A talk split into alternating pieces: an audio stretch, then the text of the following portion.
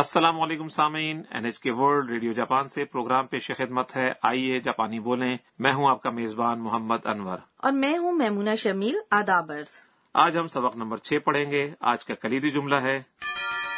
電話番号は何番ですか ٹیلی phone number کیا ہے گزشتہ سبق میں ہم نے پڑھا تھا کہ ہمارے سبق کی مرکزی کردار بین الاقوامی طالبہ انا اپنی ٹیوٹر ساکورا کو اپنے ہاسٹل کے کمرے میں لائی تھی آج ان کی گفتگو جاری رہے گی تو آئیے سامعین سبق نمبر چھ کا مکالمہ سنتے ہیں لیکن اس سے پہلے آج کا کلیدی جملہ 電話番号は何番ですか ٹیلی فون نمبر کیا ہے اور اب سبق نمبر چھ کا مکالمہ سنتے ہیں ところでアンナさん、電話番号は何番ですかえーっと、080-1234。ありがとう。じゃあ、今度電話をしますね。 اب ہم اس مکالمے کی وضاحت کرتے ہیں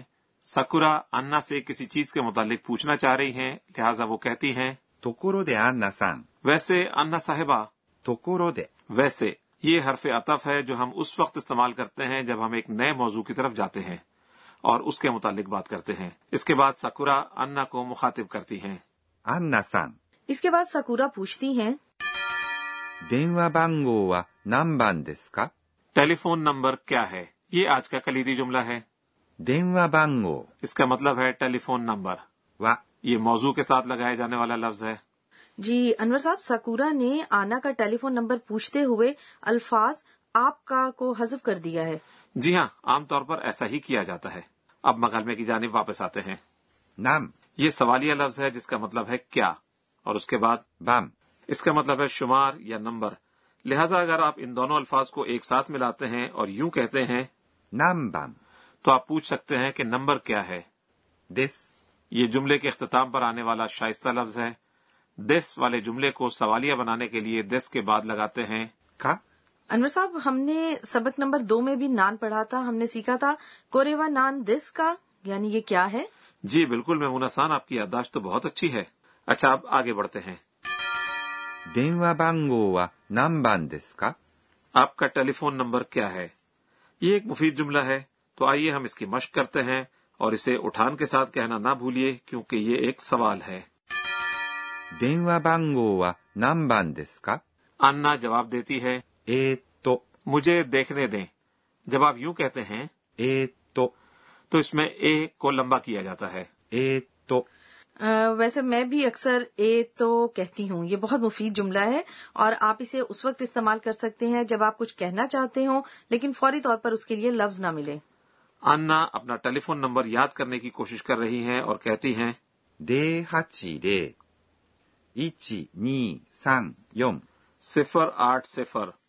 ایک دو تین چار تو سامعین آج ہم صفر سے دس تک گنتی سیکھتے ہیں انور صاحب صفر کو کیسے کہتے ہیں 0 اس طرح اور اسے یوں بھی کہا جا سکتا ہے 0 ایک کو کیا کہتے ہیں 1 اور بھلا دو کو کس طرح کہیں گے 2 تین 3 چار 4 اور چار کو یوں بھی کہتے ہیں 4 پانچ 5 چھ 6 سات 7 سات کو اس طرح بھی کہا جاتا ہے 7 آٹھ 8 نو 9 نو کے لیے ایک اور لفظ بھی ہے 9 اور دس 10 تو آئیے ہم اس کو پڑھنے کی مشق کرتے ہیں 0 1 2 3 4 5 6 7 8 9 10 سامعین ان کی بار بار مشق کریں اب مکالمے کی جانب واپس آتے ہیں انا کا ٹیلی فون نمبر لینے کے بعد سکورا کہتی ہیں ありがとう。 شکریہ یہ لفظ آپ کو پہلے سے ہی معلوم تھا اس کے بعد انہوں نے کہا じゃ、今度電話をしますね。 یعنی اچھا میں اگلی مرتبہ آپ کو فون کروں گی じゃ、 اس کا مطلب ہے پھر یہ جملوں کو ملانے کا بے تکلفانہ انداز ہے اچھا انور صاحب اگر ہم شائستہ انداز میں کہنا چاہیں تو کیسے کہیں گے تو پھر ہم یوں کہیں گے それでは、 یا پھر اس طرح کہا جا سکتا ہے では、 اور اس کے بعد سکورا نے کہا 今度、 یعنی اس مرتبہ یا اگلی مرتبہ یہاں پر ساکورا کا مطلب ہے اگلی دفعہ 電話、 یعنی ٹیلی فون を یہ عمل کا مقصد بیان کرنے والا لفظ ہے します。 یہ فعل ہے جس کا مطلب ہے کرنا آپ فعل کی مس شکل نہ صرف فعل حال کے لیے بلکہ مستقبل کے افعال کے لیے بھی استعمال کر سکتے ہیں ね、 یہ لفظ اس وقت جملے کے اختتام پر آتا ہے جب آپ اور مخاطب دونوں اس چیز سے بخوبی آگاہ ہوں یہ تصدیقی لفظ ہے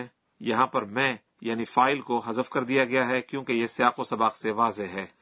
انور صاحب ہم شماس کو کیسے استعمال کر سکتے ہیں اسے بہت سارے اسموں کے ساتھ ملاتے ہوئے بہت سارے افعال کے متعلق بات کے لیے استعمال کیا جا سکتا ہے مثال کے طور پر آپ اسے اس لفظ کے ساتھ ملا سکتے ہیں 勉強、 اس کا مطلب ہے مطالعہ اور آپ اس طرح کہتے ہیں 勉強をします。 یعنی میں مطالعہ کرتا ہوں اس کے علاوہ آپ اسے اس لفظ کے ساتھ بھی ملا سکتے ہیں 料理、 یعنی کھانا پکانا تو آپ یوں کہہ سکتے ہیں 料理をします。 یعنی میں کھانا پکاتا ہوں یا پکاتی ہوں اب ہم سبق نمبر چھ کا مکالمہ دوبارہ سنتے ہیں آج کا کلیدی جملہ تھا 電話番号は何番ですか آپ کا ٹیلی فون نمبر کیا ہے 「ところでアンナさん、電話番号は何番ですか?」えーっと、080-1234。ありがとう。じゃあ、今度電話をしますね。 اب وقت ہوا ہے ہمارے کارنر گر کی باتیں کا اس پروگرام کی سپروائزر پروفیسر اکا نے توکناگا ہمیں آج کے اہم نکات بتاتی ہیں تو میمونہ آپ کوئی سوال پوچھنا چاہتی ہیں جی ضرور اہ، میں حیران ہوں کہ جب ہم ہیرا گانا میں لفظ وا لکھتے ہیں تو ہم وا کے بجائے ہا کا حرف استعمال کرتے ہیں تاہم اس کا تلفظ وا کرتے ہیں ایسا کیوں ہے چلیں ان سے یہی بات پوچھ لیتے ہیں 私が教えましょう وہ اس کا جواب دیتے ہوئے کہتی ہیں کہ ماضی میں موضوع کے ساتھ آنے والے لفظ وا کا تلفظ دراصل ہا کے طور پر ہوتا تھا اس کا تلفظ بتدریج وا میں تبدیل ہو گیا لیکن لکھنے کا انداز ہا ہی رہا こんにちは。 اس میں بھی آخری وا کے متعلق یہی کہا جا سکتا ہے اس کا تلفظ وا ہے لیکن اس کو لکھنے کا انداز ہا ہے دراصل یہ لفظ ایک ایسے لفظ پر مشتمل تھا جس کا مطلب ہے آج اور اس کے ساتھ موضوع کے ساتھ لگایا جانے والا قدیم لفظ ہا تھا اور یہ گفتگو شروع کرنے والے عام لفظ کے طور پر استعمال ہو رہا تھا جس کا مطلب ہے آج کے متعلق بات کرنا اب کونیچیوا ایک لفظ کے طور پر عام تسلیمات کا لفظ بن چکا ہے 電話をします。 یعنی میں تمہیں فون کروں گا یا کروں گی ماضی میں حرف او مختلف انداز میں بولا جاتا تھا اب اس کا تلفظ او ہے لیکن جب ہم اسے لکھتے ہیں تو ماضی کے تلفظ کے حرف ہی استعمال کرتے ہیں برائے مہربانی اسے ہماری درسی کتاب یا انٹرنیٹ پر ہمارے ہوم پیج پر چیک کریں یہ تھا ہمارا کارنر گر کی باتیں اور اب پیش خدمت ہے ہمارا کارنر سوتی الفاظ اس میں ہم ایسے الفاظ متعارف کرواتے ہیں جو سوت یا رویوں کی عکاسی کرتے ہیں تو میمونہ آپ اندازہ کر سکتی ہیں کہ یہ لفظ کس سوت کے لیے ہے プルルル、 یہ ایک ٹیلی فون کی آواز ہے جواب درست ہے جب آپ پرو رو کہیں تو اس میں رو کو آر لرزتی آواز میں نہ کہیں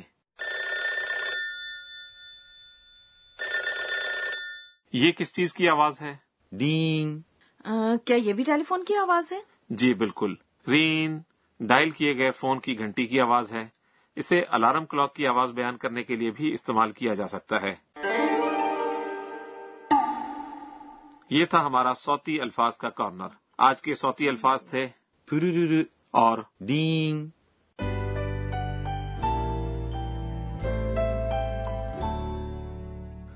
اور پروگرام کے اختتام سے پہلے ہمارا کارنر ہے انا کے ٹویٹ انا آج کے دن کے بارے میں یوں ٹویٹ کرتی ہیں えーっと、今日は、 جب مجھے یہ فون آئے گا تو میں مشمشی کہنے کے بعد اپنا نام لوں گی مجھے اس طرح کہنا چاہیے ہائی مشی مشی آنا دس میری خواہش ہے کہ کوئی شخص جلدی سے مجھے فون کرے اگلی مرتبہ آنا اور ساکورا خریداری کے لیے جائیں گی سامعین ہمارے ساتھ رہیے گا